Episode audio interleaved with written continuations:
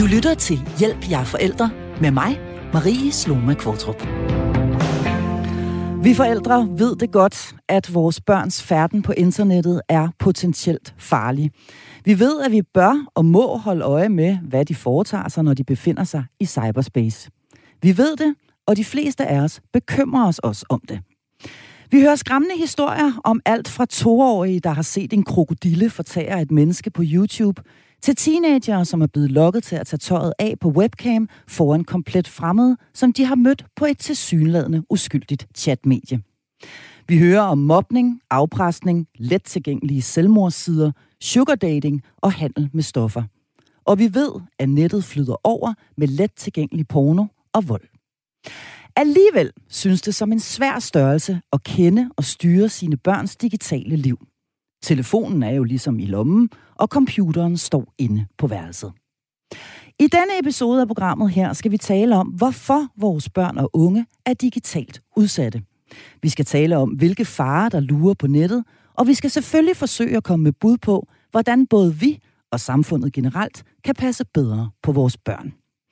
Og til at hjælpe mig med at sætte fokus på dette emne, har jeg i dag selskab af to medlemmer af mit faste panel, nemlig speciallæge i almen medicin, forfatter og ekspert i digital sundhed Imran Rashid, og direktør i Børns Vilkår, Rasmus Keldal. Du kan de næste 55 minutter enten ringe eller skrive ind til os med spørgsmål eller kommentarer. Nummeret har ind til er 72 30 2 gange 44 og på sms'en, der skriver du R4 og sender afsted til 1424. Velkommen til Hjælp. Jeg er forælder. Og Iman Rashid, lad os lige øh, starte ved selve definitionen, altså det her, som vi kalder digital udsathed. Et begreb, som første gang blev introduceret i en øh, bog fra 2018, udgivet af øh, Katrine K. Pedersen, som øh, har skrevet den her bog. Den hed faktisk øh, De Digitalt Indfødte, og det indfødte er så streget over og så øh, erstattet med et udsatte. Hvad dækker det her begreb over? Jamen, øh, det dækker jo øh, over, øh, at vi jo, når vi taler om den almindelige trafik derude, så kan vi jo hjælpe børn med at forstå trafikken, for der er nogle regler, og der er nogle måder, man ligesom kan navigere i, der er nogle symboler, man kan forholde sig til, så man er sikker. Når det handler om nettrafikken, så sender vi børn ud fuldstændig uden nogen som helst form for guidance, og i øvrigt er der ingen regler. Så den udsathed, altså den øgede risiko for internet eller digitale trafikuheld, det der med, at de kan blive kørt ned, altså komme ud i konflikter, øh, psykologiske, øh, at de kan komme ud i, i sociale udfordringer. Øh, altså, de er slet ikke klædt på til at kunne håndtere det. Og det er en særlig form for udsathed, fordi at, øh, det er jo første gang, vi står i den her situation, hvor mm. øh, børn og voksne i virkeligheden kan leve under samme tag, men leve vidt forskellige liv, uden at være klar over, hvad der foregår i hinandens liv. Mm. Rasmus Kaldal, jeg skal lige sige, at du er med fra vores studie i Aarhus i dag. Øh, velkommen til programmet her. Du er direktør i Børns Vilkår. Jeg har lyst til at starte med at spørge dig, hvor meget fokus har I som organisation på lige netop det her område? Øh, det har vi et meget stort fokus på, og øh, vi har også et voksende fokus på det, fordi øh, vi kan se, at, at den her type udsathed er noget, som hvert år fylder øh, stadig mere på børnetelefonen. Og børnetelefonen er jo der, hvor vi har, kan man sige, termometer dybt, dybt nede i, i, i den danske børnegruppe og, øh, og hører, hvad der rører sig. Øh, og der er altså øh, rigtig mange, som i de her år øh, har problemer, øh, er udsat for forskellige ting på, på det digitale. Mm. Og, og hvis jeg lige må knytte en enkelt hurtig kommentar til det, som, øh, som du spurgte om før, det her med digital udsathed, mm så synes jeg faktisk, der er øh, ligesom to øh, vinkler ind på det. Fordi der er, jo, der er jo dels det, jeg tror, som, som mange forældre tænker på, hvad, hvad bliver mit barn udsat for? Altså, hvad er det, man kan komme til skade på gen, generelt på nettet? Det kommer vi nok til at diskutere mere i udsendelsen her. Mm. Men jeg tror faktisk også, der er en anden dimension, nemlig at det, at man bruger så meget tid på nettet og de mekanismer, kan gøre en mere generelt udsat i sit liv. Altså, hvor man kan sige, vi ved jo alle sammen, ligesom for det sociale, at man kan blive et, et udsat barn, hvis man har en rigtig dårlig opvækst. Men jeg vil mm. faktisk også sige, at nogle af de her øh, ting, der sker på nettet, og det meget tid, vi bruger på det, og en hel masse andet, jamen det kan gøre også, at vi også i vores tilværelse i øvrigt bliver udsatte. Mm. Øh, så, så, så der er de to vinkler øh, i det, jeg synes er, er, er, er, er vigtige, mm. øh, når vi taler om digital udsathed. Mm. Altså det uh, vil jeg også give uh, Rasmus uh, super meget ret i det her med, at uh, vores omgivelser former os på godt og ondt. Uh, og, og det nye her er jo, at det er jo kun de fysiske omgivelser. Børn er jo traditionelt set vokset op, uh, hvor man kan sige, at familiemiljøet, skolemiljøet, uh, vennerne, at dem de miljøer, der ligesom former dem, og det er relativt kontrolleret. Altså, mm. hvis der er nogen, der mobber over i skolen, så kan man jo gå over og sige, prøv at høre, øh, mm. og få løst konflikterne, og børnene får et sprog for, hvad det er, de oplever, og hvordan og hvorledes. Så på den måde lærer de både konflikthåndtering, men også, hvad en konflikt er. Mm. Øh, så de, de lærer ligesom at navigere i den fysiske verden, øh, for der, det kan de overskue. Mm. Men, men på nettet, der går det jo så stærkt, og det, mm. går, øh, det er så uigennemskueligt, øh, og, og, og der er så mange øh, fuldstændig vilde vesten-agtige øh, mekanismer, mm. som Rasmus siger kan være med til at påvirke øh, deres opfattelse af, hvad betyder en social relation. Mm. Øh, er, er vi venner, hvis vi ikke øh, liker og har øh, en masse ven, altså du ved, følgere, og, og hvem er mest populær, og, altså hvor det kommer til at være det ydre og det målbare, der kommer til at fylde meget mere. Mm. Og det kan selvfølgelig også skabe en eller anden form for problemstilling i forhold til selvværd. Øh, hvornår er man god nok? Hvornår føler man sig god nok? Mm. Øh, er det, når andre synes det, eller er man egentlig god nok, bare fordi man er god nok? Mm. Og jeg har lyst til at spørge, at uh, lige præcis det her, som, som I begge to uh, taler om her, uh, er vi ikke i virkeligheden alle sammen, børn som voksne, digitalt udsatte i virkeligheden? Øh, jo, Altså, det tror jeg sådan set, øh, at, at vi er. Altså, det digitale griber jo allerede øh, dybt ind i øh, den enkelte families øh, samvær. Mm. Øh, hvor meget tid bruger vi øh, på hinanden i forhold til, hvad vi bruger på medierne? Der har øh, ret grundige videnskabelige undersøgelser jo vist, at, øh, måske ikke så overraskende, men altså, øh, den tid, vi bruger på skærmen, den tages fra tid, vi ellers ville bruge sammen med familien. Øh, det kan være anstrengende nok øh, i voksne øh, parforhold og familier, hvor, hvor det giver anledning til mange konflikter, men det kan jo næsten være katastrofalt for børn, som jo faktisk har brug for voksens nærvær, for mm. at kunne udvikle en masse helt grundlæggende egenskaber, der skal til, for at kunne øh, være en del af et øh, fællesskab, og ikke mindst øh, empati, som man jo ikke udvikler øh, på nettet, men det gør man faktisk med samvær gennem rigtigt øh, levende mennesker, som ser på en og taler på en, og øh, øh, kan man sige, at man skal lære at navigere efter. Mm. Så ja, børn, børn, ja. børn er mere udsatte? Ja, altså, ja. ja, det vil jeg faktisk sige. De er mm. jo fordi, at uh, forskellen på børn og voksne, det er jo alt andet lige, at uh, børn, uh, deres følelsesapparat, de er mere følelsesvæsener, mm. hvor at uh, voksne med tiden begynder at tro, de er mere tankevæsener, selvom vi jo i lige så høj grad styret af følelser. Ja. Men vi tror sådan set, at nogle gange er vi jo også bare børn med dankort, kan man sige. så, så, så vores tankeverden, den begynder at fylde mere, men det betyder også, at vi kan overskue konsekvenserne af de beslutninger, vi træffer, vores det, man kalder impulskontrol eller behovsudskydelse. Det er jo nogle af de egenskaber, vi lærer med tiden, sådan så vi bedre kan styre det der indre impulsstyrede væsen, vi også er. Øhm, men, men børn vandrer jo lidt sådan øh, på må at få ind i en verden, som de ikke helt kan overskue konsekvenserne af, og bliver lokket meget mere af, hvad foregår der lige her, og bliver også sådan øh, drevet meget mere af trangen til at være en del af en gruppe, og altså, mm. altså følelsesapparatet bliver udnyttet eller misbrugt langt kraftigere hos børn øh, på nettet, fordi det er jo det, algoritmerne går efter. Mm. Så det er simpelthen også øh, det er simpelthen indrettet til at, at, øh, at at indfange, om jeg så må sige, ja, øh, altså, øh, øh, uledsagede børn. Ja, hvis du stikker et barn en iPad øh, og siger, værsgo, øh, så har du i virkeligheden inviteret en eller anden øh, babysitter med ind, men du ved ikke, hvilken babysitter det er. Er det en eller anden, der... Øh, hvad vil den her baby? Er det her skæg, der gerne vil lære mit barn at regne eller mm. skrive? Øh, eller er det en eller anden ukrainsk øh, udvikler eller en kinesisk udvikler, der alene er interesseret i, at mit barn sidder og, og bliver til sådan en scro- zombie-scroller, der, der ikke har nogen som helst øh, lyst til at være sammen med nogen andre, ikke? Mm. Øhm, så så, så det, det, det er pædagogikken, der er bygget ind i algoritmerne, vi er nødt til at, at få øje på. Mm. Og, og hvis jeg lige må tilføje den her skældne mellem barn og voksne, øh, som, som måske nogle gange er mindre, end man tror, mm. Øh, men, men så vil jeg sige, at børn er som udgangspunkt meget tillidsfulde. Øh, de tror på det, øh, man siger. De, de nærmer sig voksne øh, med tillid. Mm. Og det er, så den, øh, det er jo så børn, som mange gange er blevet øh, kan man sige, skuffet eller, eller, eller skubbet væk i den relation, bliver, bliver mindre tillidsfulde. Og voksne er jo generelt øh, mindre, kan man sige, naive og mere forbeholdende for øh, det, de får at vide. Og det er jo også en beskyttelsesfaktor i forhold til det, det vilde vesten, som hersker. Mm. Jeg synes, vi skal prøve, og nu vi er i gang med selve definitionen her, og ligesom pejler os ind på, hvad digital udsathed egentlig er, og hvad det dækker over. Og så prøve at, at lige gribe fat i nogle af de begreber, som man i hvert fald støder på øh, i medierne øh, stort set dagligt. Og et øh, ord, som øh, de senere år er dukket øh, gevaldigt op i det danske sprog, jamen, det er det ord, som hedder grooming. Iman Rashid, nu kigger jeg over på dig. Har du ikke lyst til at sådan, øh, kort forklare os, hvad det egentlig betyder og dækker over?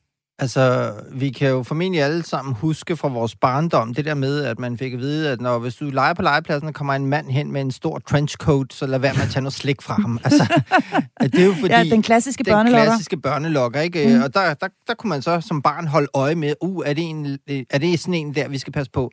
Mm. Det, som er anderledes uh, på nettet, det er, at du ved ikke, hvem der sidder bag skærmen, uh, men der sidder jo... Altså, grooming dækker over den proces, som krænker, potentielle krænker, og de ligesom øh, indfanger børn i, altså sådan noget med øh, at, at lade som om de også er børn, og så måske sige, er du, går du ikke på den skole, og kan du ikke, altså du ved, alle mulige forskellige psykologiske manipulatoriske tricks, der øh, vinder øh, barnets øh, tillid, som Rasmus også er helt øh, rigtigt inde på, det her med, at øh, du har i forvejen et uskyldigt barn, som tror på, hvad der bliver sagt, mm. og der stille og roligt begynder bar- øh, krænkeren så øh, at groome barnet, som øh, Øh, som måske, og der har jo været nogle voldsomme sager her på det seneste, som, øh, altså, som beskriver en metode, hvor at man får barnet til at sende et eller andet, og lige så snart barnet har sendt et eller andet billede, eller hvad ved jeg, så begynder øh, den her voksne krænker, eller hvem det nu måtte være, at begynde at og øh, misbruge og, og øh, hvad hedder det, øh, true øh, barnet til at sende nogle mere belastende materialer,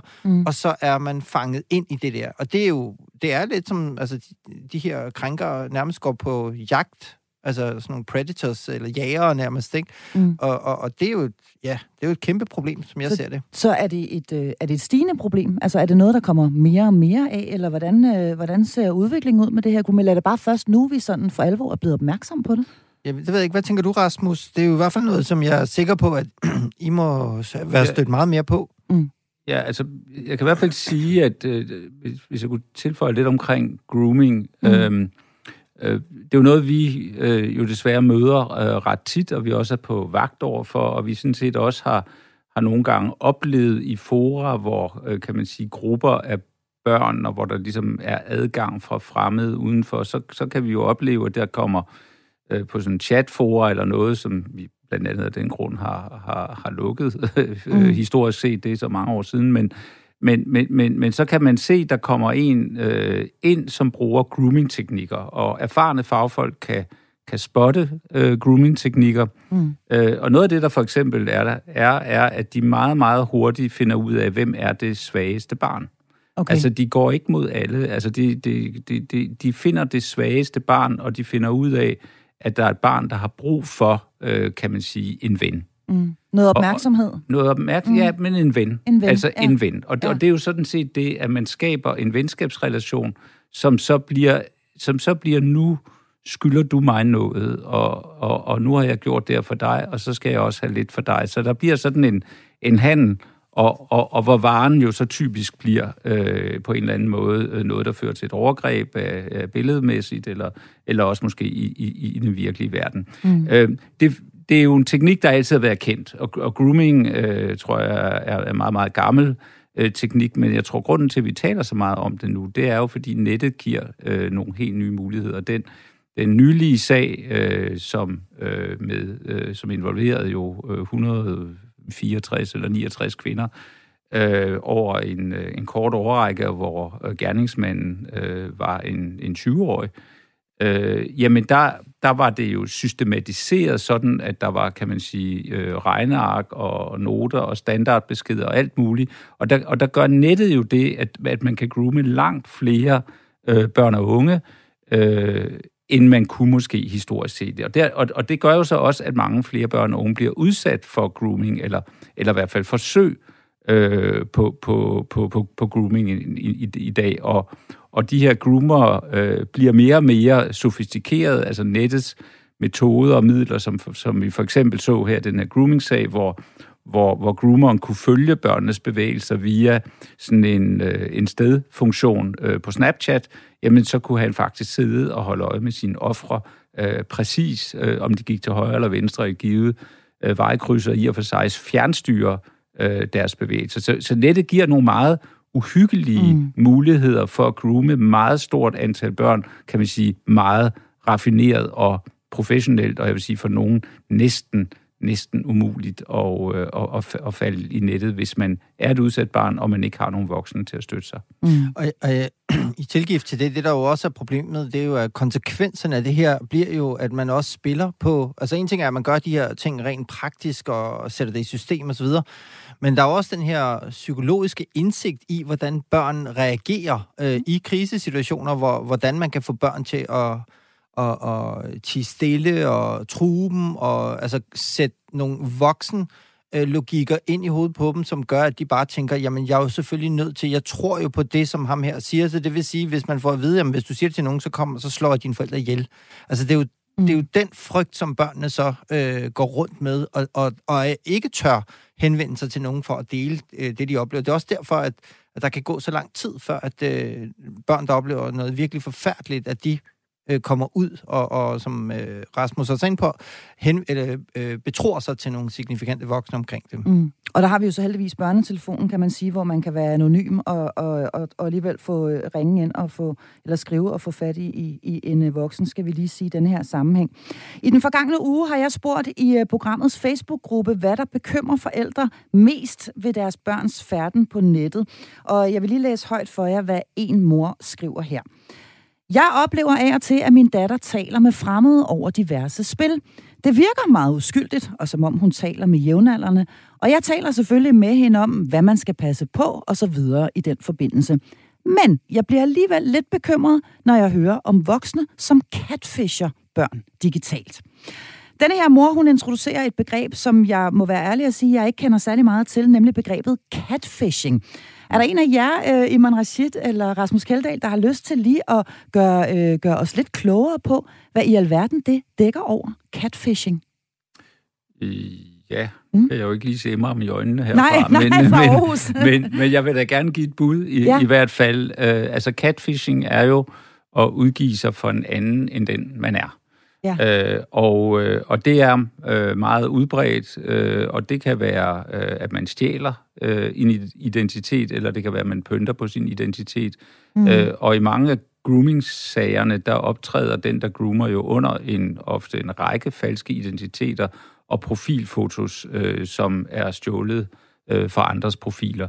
Og det gør jo i virkeligheden også, at udover de, de, der bliver groomet, så er der også nogle personer, som nogle gange uretmæssigt øh, kan man sige, bliver beskyldt for at, at være øh, groomer, fordi det er deres identitet, øh, som bliver misbrugt øh, ah, til, okay. til, til, ja. til det. Øh, men, men catfishing er altså det der simpelthen at give et falsk indtryk af, hvem man er, så at sige, optræde med, med maske mm. øh, i, i, i, i den digitale øh, virkelighed. Og, og, og det gør man jo, fordi øh, børn har jo, altså man, man øger jo tilliden, hvis man spejler øh, den, man forsøger at groome. Hvis man er sådan cirka den aldersgruppe, som man måske synes er, er, er spændende. Og, og, og der er jo bare mange teenager, synes jo ikke, at, at, at for eksempel øh, halvskaldede midalderne mænd er øh, så specielt øh, øh, spændende, men, men, men, men synes måske, at en, en, en 17-årig øh, fitnessinstruktør, eller, eller hvad ved jeg, øh, som, som ser ud til at have styr på det, og mm. som har et følsomt sind og sådan noget, jamen det er måske lige præcis sådan en, en ven, eller måske kæreste, man har gået og, øh, og drømt om, og derfor så er, øh, fordi man, man får talt ind i det der billede, man får skabt sådan et billede af noget, man på forhånd har drømt om, jamen så er barriererne øh, blevet meget kraftigt sænket i den sammenhæng. Så derfor er catfishing en, en meget anvendt teknik.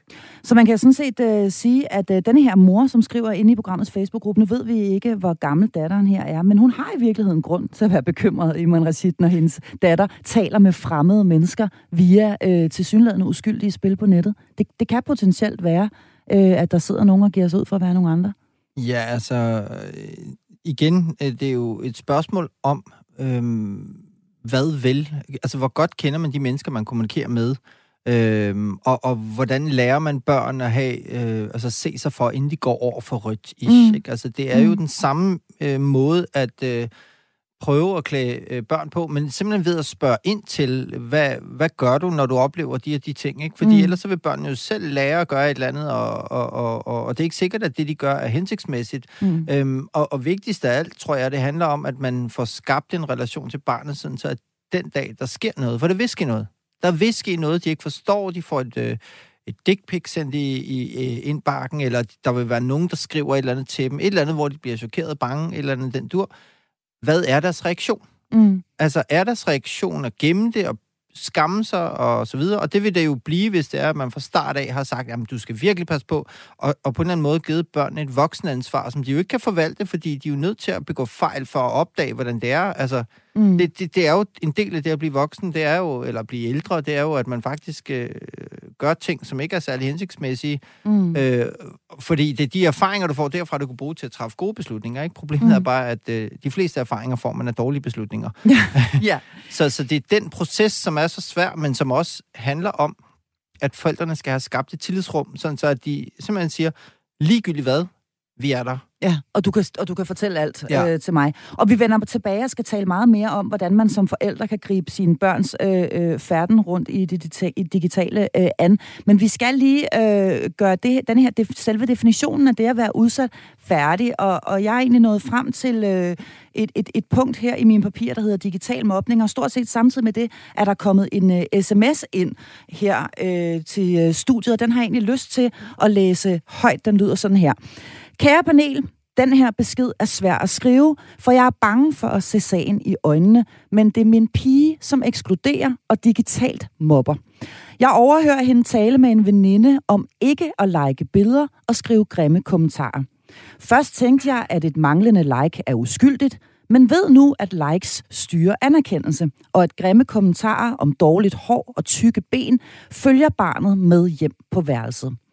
Jeg ved, at jeg er nødt til at tale med min datter på 13 år om hendes adfærd, men har virkelig svært ved at begynde. Hvornår undgår jeg, øh, hvordan undgår jeg øh, bebrejdelser og finder forståelsen frem i stedet? Det rammer mig som mor, at det er min lille pige, som tryner andre små piger. Jeg håber, I forstår. Med venlig hilsen, Trine. Den er altså lige kommet ind i vores sms-indbakke her, og jeg skal skynde mig at sige til dig, der lytter med, at du også er hjertelig velkommen til at skrive, og du kan også forblive anonym, hvis du har det bedst med det. Du sender en sms, hvor du skriver R4 til 1424. Og øh, jeg har egentlig lyst til at starte med at spørge dig, Rasmus Keldahl. Nu er der lige kommet en sms ind her fra Trine, som er mor til en pige, som hun jo øh, øh, er nødt til at have en Mm, samtale med. mm. Øhm, Ja, altså, tusind tak til den lytter for den Ja. øh, sms, fordi det, øh, det, det, det, det synes jeg på, på mange måder er, er, er, er modigt, Ja, og også, modigt. øh, og også øh, giver anledning til at, at tale på en, øh, på en realistisk måde om, hvordan man håndterer de her problemer. mm, Øhm, for det første, så vil jeg måske lige frigøre datteren en lille smule for hele skylden her. Mm, Øh, fordi man ved, at det her, det er en del af en kultur. mm, Så, øh, så, så det er ikke et problem, som udelukkende løses ved at, ligesom, at, at sige, at det er min datters skyld. Man er nødt til at løse det i et bredere forum, og, og, og, og, og typisk vil det være for eksempel et klasseforum, et skoleforum, øh, hvor man som forældre kan gå ud og sige, for der vil jo også være forældre til børn, der oplever øh, den her eksklusion, øh, om de ved det eller ej, øh, det, det, det skal jeg ikke kunne sige, men typisk kan sådan noget være meget skjult for forældrene. mm, Øh, men at man simpelthen øh, er nødt til at have en, øh, en, en, en diskussion i den relevante gruppe, og det kunne så typisk være klassen, og klassens forældre om, hvad er det for en kultur, vi gerne vil have, hvad er det, der gør ondt, hvor, hvor er det, at, at vi skal hjælpe vores, øh, vores unge mennesker øh, med at få kulturen på det rette spor. Og der, øh, vi tror ikke børns vilkår meget på det her med, at det er sådan en individstyre. Øh, styre. vi, vi tænker, at det er den her måde, som nogen lærer, at man skal opføre sig for at være accepteret og være tryg i gruppen i virkeligheden. Mm. At man øh, måske tager den der position at være, øh, være mobberen, og det kan for eksempel typisk være på grund af en frygt for selv at blive udsat for det, at så vælger man den øh, strategi. Mm. Så, så, så jeg vil råde den her mor og mange andre mødre og fædre, som, som har det tilsvarende til at se det som en del af en øh, kultur, mm. og, og, og, og det er faktisk meget forskningsunderstøttelse, og viser også, at hvis man for eksempel blot fjerner mobberen, eller, eller den mobbede, eller de mobbede fra en kultur, jamen så kommer der med det samme nogle nye, øh, som indtager de roller, mm. øh, fordi kulturen kræver, at at det er på, på, på den måde. Så det her, det, se det som et kulturspørgsmål, mm. så, så det er ikke kun øh, din lille pige, det er en del af et større billede, men selvfølgelig skal ens egne børn også være med til at løfte det ansvar, og det er jo ikke for ansvarsforflygtelse bare så at sige, at det her skal angribes bredere mm. end det enkelte barn. Og jeg har lyst til at sige, at øh, fordi mit næste spørgsmål var egentlig, hvordan digital mobning adskiller sig fra almindelig mobning, og jeg kan jo med det samme, når jeg læser denne her sms, øh, ligesom øh, regne ud, at mobning jo ofte ikke er det, man gør, men er alt det, man ikke gør, og alt det, der ikke bliver sagt. Og det gælder jo i den grad også her, hvor det ligesom handler om, at nogle piger på 13 år mm. aftaler indbyrdes, altså skal vi ikke aftale, at når Frida poster noget, så liker vi det ikke. Mm. Altså det, man ikke gør, er jo meget svært at pege på, Iman Rashid. Ja. Øhm. Jamen, øh, jeg synes, øh, Rasmus beskriver det rigtig fint. Især kan jeg godt lide beskrivelsen af det her med kultur, fordi mm. øhm, det, det er lidt der, problemerne opstår. Det er der, at øh, alt det, der foregår under øh, overfladen, øh, imellem linjerne, alt det, det, vi ikke siger, alt det, vi mm. ikke gør, og i virkeligheden handler det jo meget mere om følelser. Ja. Det handler om, hvordan øh, verden rundt om os, øh, og verden, den digitale verden, påvirker verden inde i os. Mm. Øh, og det er jo ikke noget, der er jo ikke nogen, der sætter sig ned og siger, og lige i det her tilfælde sætter de sig jo ned og har fundet ud af, hvordan skal man spille spillet, om man vil, i, altså venskabsspillet eller relationsspillet, som handler om øh, en eller anden magtposition, øh, mm. som, som øh, Rasmus også rigtig øh, beskriver, at det er noget, der udvikler sig, det er jo noget, der sker mellem mennesker. På mange måder kan man sige, kultur er jo i virkeligheden en blanding af mange menneskers ubevidste adfærdsmønstre. Mm. Altså, hvad gør vi? Hvad plejer vi at gøre? Og fordi vi jo er et socialt dyr, om man vil, så påvirker vi jo hinandens adfærdsmønstre. Mm. Undskyld. Mm. Øhm, og det er jo med til alt andet lige at påvirke hinanden, så derfor, hvis man vil ændre det her, så er vi jo nødt til at løfte det op på et højere plan, hvor man tager alle individerne i gruppen og begynder at sige, jamen, hvordan vil I gerne have, at den her kultur skal være? Og derfor kan det være super svært, men det er jo lidt som sådan en knuder, hvor man er nødt til at se, hvordan hænger de her tråde sammen? Mm. Øh, fordi hvis du hiver i en tråd, jamen, så er der måske et eller andet, der hænger fast herover, ikke? Mm. Så du er nødt til at tage hele gruppen, du er nødt til at tage en åben snak, men du kan ikke regne dig ud. Du kan ikke regne dig frem til en bedre kultur. Du er nødt til at have nogle følelsesmæssige koblinger hvor man måske lærer at se verden igennem øh, fælles øjne, øh, for at få et fælles udgangspunkt. Mm. Det. Ja, og et, altså et, et fuldstændig øh, fremragende eksempel. Jeg vil også lyst til lige at sige tak til den lytter, som er så modig at, at, at skrive ind i, øh, øh, i denne her forbindelse, hvor det jo altså handler øh, netop om øh, mobning og kultur. Rasmus Keldahl, vil du tilføje noget? Ja, altså, øh, jeg er meget enig også med, med, med Imran i, i, i tilgangen til det. Øh, du spurgte også, hvad var forskellen på digital og almindelig mobning? Mm. Øh, der er en meget vigtig forskel. Øh, det er, at man ved, at øh, hvis du bliver udsat for digital mobning, øh, så øh, vil du have en større risiko for at have selvmordstanker. Det er meget veldokumenteret, at fordi digital mobning er et 24-timers fænomen, du kan aldrig mm. slippe mm. af med det, mm. øh, det følger dig, hvor du er, så har det så risikoen for, din, din teenager for eksempel går med selvmordstanker, øh, den er temmelig stor. Mm. Øh, så, og, og, og der er det faktisk øh, ret øh, forskelligt. Og, og man kan sige, det her med at, at, at ignorere, der, der må man jo også sige, at vi mennesker er jo sociale mennesker, så noget af den største straf, vi kan få, er jo faktisk udelukkelse af mm. fællesskabet. Mm. Mange vil jo hellere have en, kan vi sige, uattraktiv plads i fællesskabet, end at mm. være udelukket. Mm. mm. Og denne her øh, stakkels pige, som ikke får nogen likes på det opslag, hun lægger op, jamen altså, det er jo fuldstændig rigtigt, som moren her skriver, at det styrer jo hendes følelse af at være anerkendt og, øh, og accepteret i, øh, i fællesskabet. Vi, øh, vi skal lige en lille smule øh, øh, videre i teksten her, fordi vi skal nemlig også øh, som det sidste punkt, når vi taler øh, en, en grov definition af digital udsathed, omkring det, som øh, man kan kalde for den perfekte verden, altså den redigerede virkelighed, som vores børn og unge mennesker møder på nettet. Hvordan vil, øh, vil I to, Rasmus Keldahl og Iman Rashid, beskrive det fænomen, altså at øh, det vi ser, øh, eller som vores børn møder, faktisk slet ikke er i overensstemmelse med virkeligheden?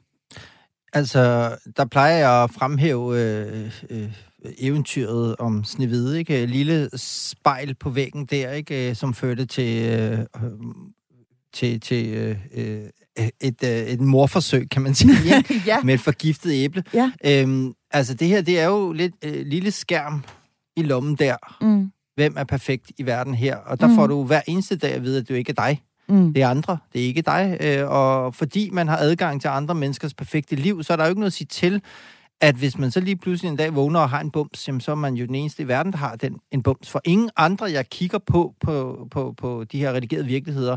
Altså, så der, der er ingen andre sådan, i hele verden, der har nej, bumser. Nej, der er ingen andre, mig. der har bumser. Ja, ikke? Ja. Og, og, og det, du ved, altså, det, det vil jo gøre noget ved ens selvværd, ved ens selvtillid, ved ens måde at se sig selv på, fordi at man spejler sig.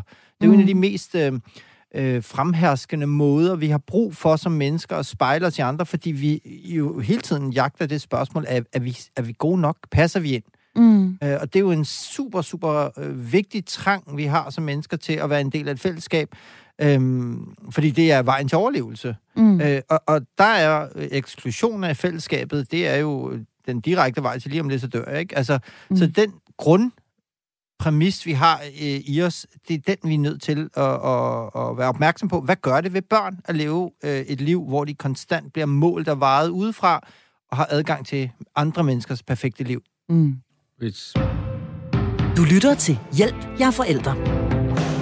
Ja, undskyld Rasmus Kjeldahl, jeg vender tilbage til dig lige om et øjeblik, men jeg vil dog lige sige, hvis du lige har tændt for din radio nu, at vi har digital udsathed på programmet i denne uges episode af Hjælp, jeg er forældre. Og jeg er altså i selskab med to faste medlemmer af mit kompetente panel, nemlig direktør i Børns Vilkår, Rasmus Kjeldahl, og speciallæge i almen medicin, forfatter og ekspert i digital sundhed, Imran Rashid.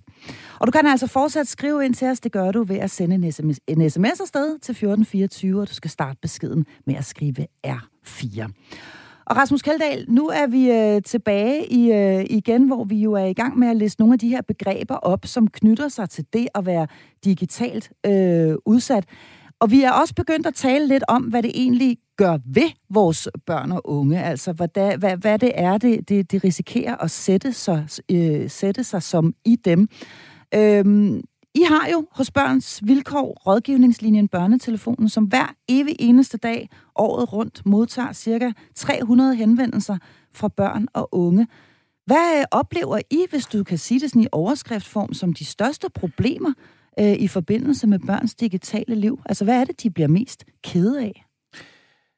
Altså, det som sådan fylder øh, mest, øh, det er børn, som er bange for, at de har gjort noget dumt, øh, som skammer sig øh, meget og ikke øh, tør sige det øh, til nogen. Og det kan typisk være, at man har øh, sendt et, øh, et, et billede øh, med noget hud på, mm. øh, og, øh, og måske mere end det, øh, til en, en, en fremmed, men det kan også være til en dreng fra klassen, eller det kan være øh, til en pige fra klassen for den sags skyld. Øh, det her med, at man har gjort noget, så tænker man bagefter, hov, det var dumt. Mm. Eller at man øh, så faktisk også har oplevet, at det her øh, billede er blevet øh, delt, og man så at sige er blevet offentligt øh, gjort til grin i en, øh, en eller udskammet i en, i en, i en børneflok. Så, så, så det fylder øh, rigtig meget og er en enorm hård følelsesmæssig øh, belastning mm. øh, for de børn, øh, som, som, som det går ud over. Mm. Og det værste er selvfølgelig, når, når vi ligesom er, når det har stået på et sted, og man, man kan så at sige, sige at en, en enkelt lille, øh, øh, kan man sige, øh, dumhed, øh, er vokset sig kæmpestort, fordi det er blevet udnyttet øh, til afpresning øh, af billeder, som måske med mere og mere eksplicit seksuel indhold, eller flere nøgenbilleder, et, eller et eller andet. Mm. Så, så den der angst, den fylder meget, og den er også alvorlig, øh, fordi den er, øh, den kan føre til en meget, meget dyb øh, fortvivlelse hos barnet, og en følelse af at være øh, hjælpeløs og spærret inden, og, og, og, og, en, og en oplevelse af panik, at man helt har mistet kontrollen mm. øh, over det, øh, over et, et billede, eller, et, eller kan man sige, over ens offentlige øh, omdømme. Og, og hvis der er noget, der betyder noget for børn i, i den her 11-15 års alderen, så er det jo altså deres anseelse i gruppen. Det betyder faktisk ikke så meget, hvad deres forældre mener om dem. Det betyder langt, langt mere, hvad kammeraterne mener om det. Mm. Og derfor kan man ikke sådan hoppe op og springe ned på det, som nogle voksne måske en gang imellem tror, at man kan, eller selv vælger som strategi, øh, det er dødelig alvor for teenager, når sådan mm. noget sker. Og det skal tages alvorligt. Det skal tages så alvorligt, og de skal mm. have hjælp mm. af, en, af en voksen, der kan overskue øh, situationen, og nogle gange af politiet. Mm.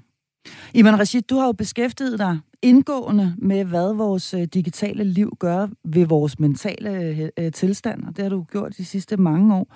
Hvad er du mest bekymret over ved, at børn færdes uledsaget i en fuldstændig ureguleret og totalt uigennemskuelig digital verden, hvis du sådan skal sætte nogle ord på? Hvad, hvad bekymrer dig mest for det? Det er nok det her enorme øh, følelsesmæssige øh, omsorgsvægt, som en hel generation bliver udsat for. Mm. De øh, lærer, øh, at øh, mobning er det, der giver social anseelse. De lærer, at man skal være perfekt. De lærer, at øh, øh, kommercielle platforme er måden at øh, vedligeholde venskaber på.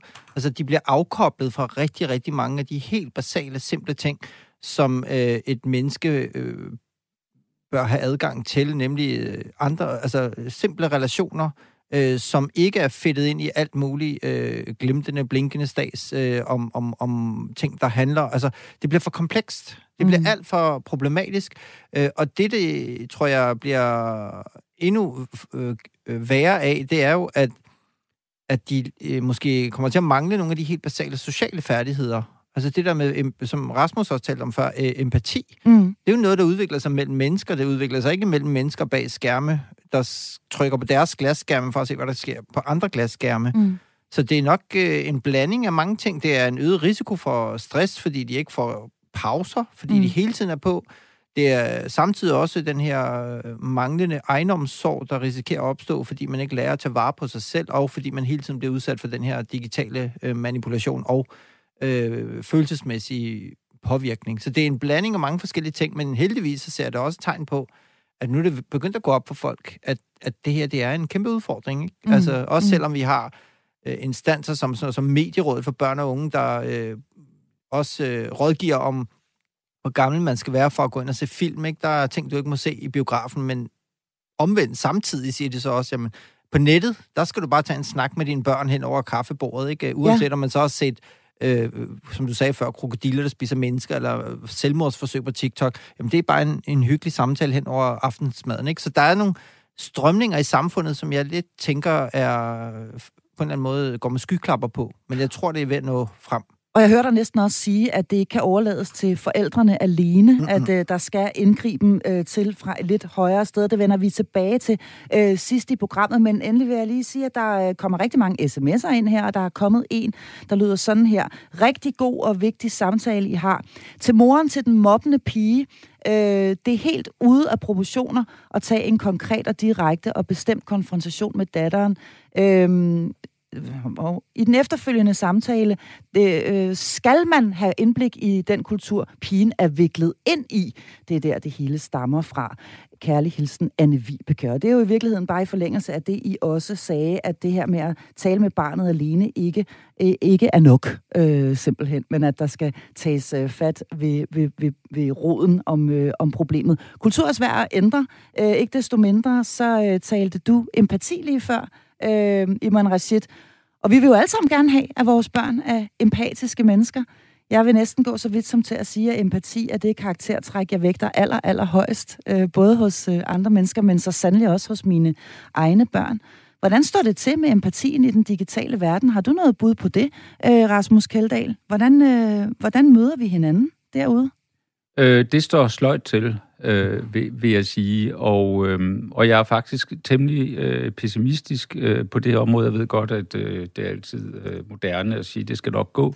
Øh, jeg tror faktisk, vi har et meget øh, alvorligt problem, som kommer øh, imod os øh, som et slags øh, ekspresstog øh, op gennem de opvoksende generationer. Øh, empati kan man ikke lære på en skærm. Det er noget, der foregår øh, mellem mennesker, og, øh, og man kan jo se på, på debattonen, øh, hvor det jo ser faktisk er voksne, øh, som, som, som fører an med, kan man sige, meget uempatiske angreb på hinanden på nettet, hvor man, hvor man da ikke engang føler, at man skal gemme sig bag anonymitet, men, men, men at man simpelthen ligesom lever i en parallel verden, hvor, hvor man kan svine hinanden meget groft til og, og udsende trusler, øh, jamen det er jo en, en, en verden, som jeg frygter vil blive endnu værre med øh, nogle generationer, hvor i hvert fald nogle børn har brugt alt, alt for lang tid bag skærmen, og alt, alt for lidt tid i fællesskaber, øh, i fysiske fællesskaber med andre mennesker. Mm. Øh, jeg tænker tit på det her med at, at, at udvikle vores øh, skal vi sige, evne til socialt fællesskab som, som noget med båndbredde. Og der kan man sige, at der er forholdsvis lav båndbredde, når man er ja, for eksempel en sms er meget lav båndbredde, en, en skærm er lidt bredere, men stadigvæk smal, men den store båndbredde, det får man altså kun når man er sammen med andre mennesker, hvor man kan læse kropssprog, hvor man kan høre stemmebetoninger, hvor man kan se på, hvordan, hvordan, hvordan reagerer folk på, øh, bliver de glade, bliver de kede af det, når jeg gør sådan her. Det er den træning, øh, vi har brug for, og den får man altså ikke, når, når ens, øh, en meget stor del af den tid, hvor man skal lære det her, at der sidder man og øh, chatter på øh, måske et eller andet social medie eller en spilplatform, øh, som, som bliver den menneskelige kontakt. Så, så, så jeg tror, vi har et rigtig alvorligt øh, problem, og det, øh, der er desværre, vil jeg sige, eller heldigvis kan man sige, en meget vigtig rolle øh, for forældrene i det her, og det er lige fra at lave regler for, hvor langt øh, tid børnene øh, må bruge det, men også øh, i virkeligheden regler for sig selv, og at man sikrer, at man får rigeligt tid til at lære de her ting helt basalt for børnene. Hvis de ikke lærer det, når de er små, så kan det være for sent. Så kan det blive rigtig svært øh, at indhente. Så jeg vil gerne sådan virkelig slå i bordet for, at det her, det er altså noget, vi skal tage alvorligt. Mm. Det ved jeg, at du også mener, Iman Rashid, ja. du sidder og nikker her af alt det, Rasmus han øh, siger. Ja, og, og, og det gør jeg, fordi at øh, det er helt rigtigt det her med, at du ikke kan...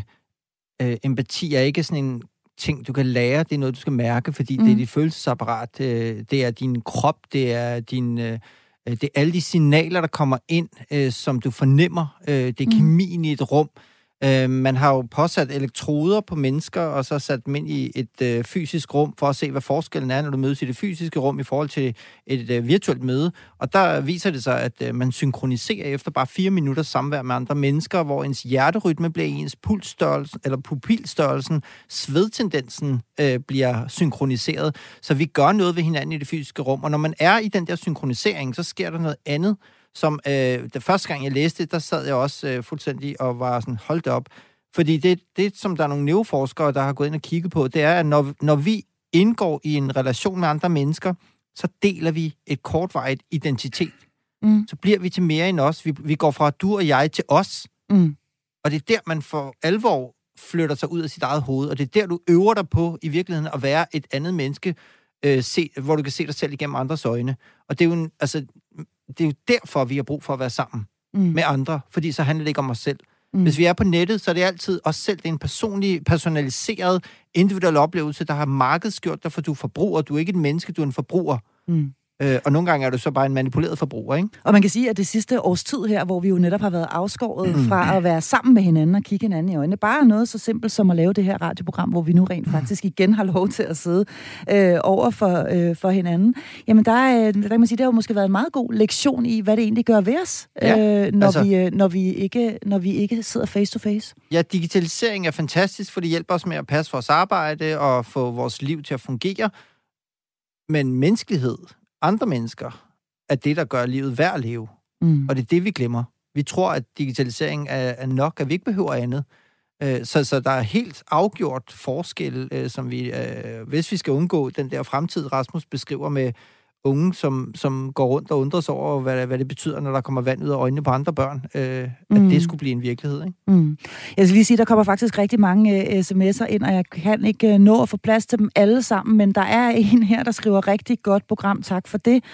Hvad er der at redde hos en på 26 år med manglende empati? Kan det overhovedet rettes op ved hjælp af samtaler? Jeg mener, det er jo måske lidt svært at, at svare på her, men det er kærlighedsen et meget fortvivlet menneske, og det er jo selvfølgelig, fordi vi taler empati her, og at Rasmus Keldahl og Iman Rashid begge to er inde på, at det her er altså noget, der skal læres og trænes i barndommen. Er det for sent at rette op på, når man er 26? Skal der næsten lige give den her lytter et, ja. et lille svar med på, altså, på vejen? Der, der vil jeg hente opmærksomheden på øh, nogle forsøg, der blev lavet med fanger indsatte, som simpelthen fik øh, en hund, mm. som de skulle tage sig af. og det hjalp deres resocialiseringsproces, fordi bare det, at du har nogen eller noget at skulle tage dig af, hvor du øver dig på at komme ud af dit eget hoved, det er virkelig den oplevelse, og i virkeligheden så kan man også sige, bare det, at man begynder måske at læse bøger, Okay. Det er jo også en af de måder, du kan lære at komme ud af dit eget hoved på. Det er faktisk det, det handler om. Mm. Øh, så, så, så ja, øh, han skal i gang med, han skal få en hund, han skal i gang med at læse bøger, øh, og han skal lave noget, som giver mening, men som også gør, at han kommer ud af sit eget hoved. Mm. Jeg, jeg tror... Ej, nu får du jeg lytter til igen. Hjælp, jeg er forældre. Jeg får simpelthen afbrudt uh, Rasmus Keldahl endnu en ja. gang her med ja. vores lille skiller, og det er igen og meget apropos, fordi vi ikke sidder over for hinanden og kan se hinanden. Ja. Rasmus Keldahl, direktør i Børns Vilkår, er nemlig med fra vores studie i Aarhus i dag, hvorimod Iman Rashid og jeg, vi sidder i vores studie i København. Og vi taler altså om digital udsathed i dag. Vi har øh, groft defineret, hvad det, øh, hvad det dækker over, hvad det potentielt gør ved vores børn og unge, og det her det er en snak, der kunne vare i mange timer. Jeg skal love til dig, der lytter med, at vi kommer til at beskæftige os meget mere øh, med det i senere programmer. Men nu skal vi altså lige nå her de sidste 10 minutter ned i værktøjskassen, og vi skal tale om, hvad vi egentlig kan gøre ved det, og i øh, særlig grad, øh, hvad vi kan gøre ved det som forældre. Rasmus Keldahl, hvad er der at stille op, når vi taler digital udsathed? Jamen, jeg tror, at øh, vi er nødt til at definere det som et øh, alvorligt øh, samfundsproblem, og et, som vi skal løse i, i fællesskab. Og, øh, og, og der er, man kan sige, alle, øh, som har betydning for øh, børnelivet, har en, en rolle at, at, at, at spille. Øh, fordi det drejer sig jo øh, både om den øh, viden, som nybagte forældre har, øh, hvad er vigtigt øh, for børnene, øh, når de er små, øh, hvor tidligt øh, kan de overhovedet tåle at møde noget digitalt. Der er mange, der undersøgelser, der tyder på, at børn sådan set ikke burde øh, være foran en skærm, før de er 5-6 år øh, gamle, og selv der kun i meget begrænset omfang. Det tror mm. jeg, mange mennesker vil finde fuldstændig urealistisk i dag, men, men det er faktisk det, forskningen siger. Mm. Øh, men så, så er der jo også, oplysning siger op, du i virkeligheden? Ja, oplysning, ja. uddannelse af forældre, så også en bevidst øh, politik og strategier i vores øh, institutioner, lige fra øh, vuggestue og børnehave. Hvordan bruger vi øh, de digitale hjælpemidler? Hvordan ruster vi børn øh, til at, kan man sige, høste fordelene, øh, men undgå øh, alle ulemperne? Jeg tror faktisk, at det vil være en, kan man sige, en nødvendighed, hvis vi gerne vil have en kan man sige, positiv udvikling af, af, af vores menneskelige liv her i samfundet øh, fremad. Så det er, det er selvfølgelig for vores børns skyld, men det er øh, måske på lang sigt øh, for øh, Øh, for at sikre, at vi får et, øh, et godt samfund med, med empati og nærvær, og hvor der jo er alle mulige andre ting indenover, end nu har vi talt meget om følelser og nærvær, men der er jo også sådan noget som for eksempel udsathed for politisk manipulation, øh, hvor man også kan blive meget sårbar, og som jo i sidste ende kan true vores øh, demokrati. Så jeg mener, der er meget store ting øh, på spil, og måske er det i virkeligheden en af vores allerstørste øh, samfundsopgaver, øh, jeg vil sige næsten på linje med, med klimatruslen, som vi her står overfor. Mm. Så det er altså det er en alvorlig størrelse, Iman Rashid? Ja, og, og jeg kan jo ikke sige det øh, bedre end det her med klimatruslen, fordi øh, for mig at se handler det jo om, om, om den, det mentale klima. Mm. Øh, I virkeligheden så øh, afspejler den måde, vi behandler planeten øh, på, så jo ret godt i den måde, vi behandler hinanden på. Ikke? Altså hvis vi udnytter hinanden, hvis vi øh, ikke bygger hinanden op, men alene har øh, det blik, der hedder, hvad kan jeg få ud af andre? Hvad kan verden tilbyde mig? Mm. Så kommer vi jo til at få både en mental og en global verden, der bliver kørt i bund. Øhm, så, så jeg tror, at det er en mental grøn omstilling, lige så vel som en global grøn omstilling, og jeg tror også øh, især på det her med, at øh, den, den politiske, det var noget, jeg tænkte på før, det her med, at når man som barn vokser op, og man får at vide, at vi lever i et demokrati, hvor vi har frihedsrettigheder osv., og, og man så samtidig også ser nogle politikere, der udtaler sig øh, på forskellige måder på diverse platforme, hvor man tænker, jamen, jamen, hvorfor taler de ikke pænt til hinanden? Hvorfor skal vi egentlig tale pænt til hinanden i klassen, hvis folk, hvis, hvis politikere står og taler øh, grimt til hinanden, ikke? Mm. Altså, så, så jeg tror, vi skal virkelig være opmærksom på, fordi vi, altså det, vi, vi får den verden, vi beder om, øh, mm. og hvis vi skaber et øh, dehumaniseret klima, øh, og et dehuman, det, en dehumaniseret udgave af det, vi kan kalde demokrati, øh, så får vi simpelthen også nogle unge, der vokser op med præcis de samme øh, øh, måder at se verden på, og det tror jeg altså ikke bliver særlig fedt, fordi så ved jeg da godt, at hvis vi bliver ældre, og man så ser, og det er nogle ældre, de skal bare øh, idømmes øh, alderdom og parkeres på et plejehjem, for det har vi simpelthen ikke råd eller overskud til. Det er der, vi ligesom skal passe på, hvad det er for mm. nogle øh, mennesker, der, der, der bliver skabt, om man vil. Mm. Er du stadigvæk med, Rasmus Kjeldahl, eller har du forladt øh, studiet i jeg Aarhus? har det ene ben ud af døren. Du har det ene ben øh, ude af døren. Jeg ved, du er på vej øh, øh, til, et, øh, til, et, til et møde i, øh, i øh, Børns Vilkår. Har du lyst til bare lige at bruge et øh, sidste minut på lige at sige, hvad vi som forældre sådan helt konkret kan gøre for at passe på vores børn? Jeg tror, vi skal tage det her meget alvorligt, og øh, vi skal forestille os, at det her var den fysiske verden, som børnene bevægede sig ud i. Hvordan vil vi så have det med det? Mm. Det, som de møder, hvis man forestiller sig det øh, i virkelighedens skrækunivers, øh, som børnene bevæger sig eller kan øh, komme ud i. Og jeg tror, vi skal have en samtale med vores partner, partnere, med børns forældre, med de andre børn, og, og ligesom sige, hvad er det for en kultur, vi vil have i vores familie, og så skal vi hjælpe hinanden øh, med os og, og, og sikre det. Bare at lade stå til, øh, det er bare ikke en, en option. Hvis vi bare lader stå til, jamen så svigter vi børnene. Og så som Imran sagde tidligere, hele vejen gennem opsigt, øh, opvæksten, interessere sig for børnenes digitale liv. Øh, sørg for, at der er en, øh, en, en åben linje, øh, så vi også kan få talt for det, øh, så børnene i hvert fald øh, når at få bedt om hjælp, øh, inden måske de helt store øh, ulykker indtræffer. Mm. Og det var nok, hvad jeg nåede i dag. Tusind tak, Jamen, tusind fordi jeg måtte tak. være med. Tusind tak, Rasmus. Og øh, Iman Rashid, jeg øh, spiller den lige over til dig igen øh, et minut eller halvandet på, hvad man som forældre, der lytter med her, selv kan gøre øh, for at passe på sine børn, sådan helt konkret. Selvfølgelig tale med dem om, hvad de laver på nettet, og hvad har du, hvad har du lavet på nettet i dag, og så videre. Er der andre sådan konkrete ting, øh, eller råd, som, som, som du har lyst til at give til forældre?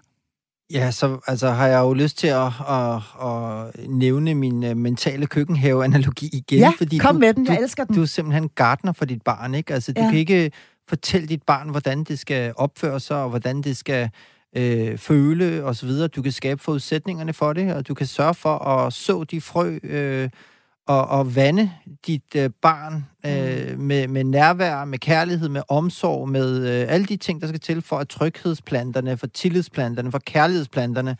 Altså, det er jo... Og og så er det i virkeligheden også meget enkelt. Prøv at spørge dit barn om to spørgsmål. Ved du, hvor højt mor og far elsker dig? Og så bagefter så spørg, kan du mærke, at mor og far elsker dig?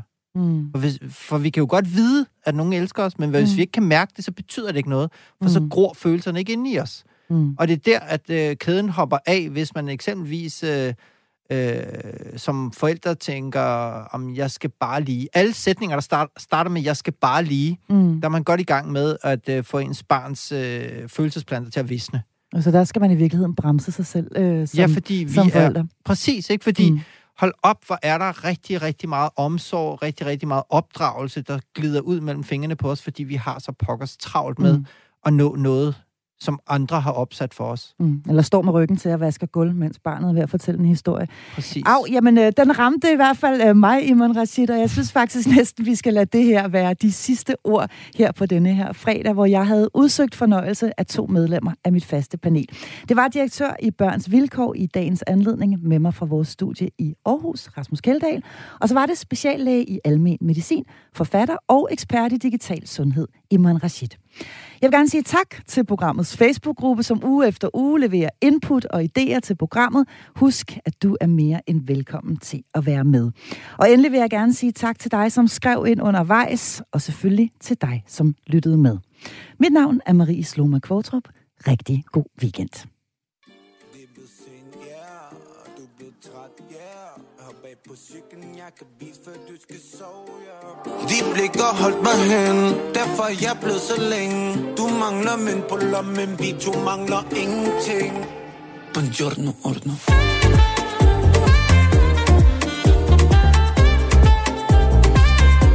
Buongiorno, ordno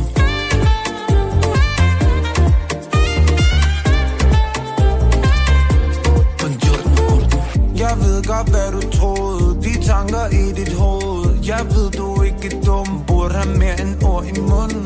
Brug din nat på at glo. Gæt bare, der svært at tro. Snup din jakke, lav endnu dine. Det kunne blive ved os to. En Houdini Lad dem tro, du er billig.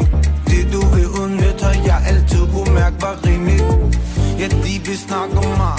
Jeg er ude og bære det glad Det er svært at se på en, der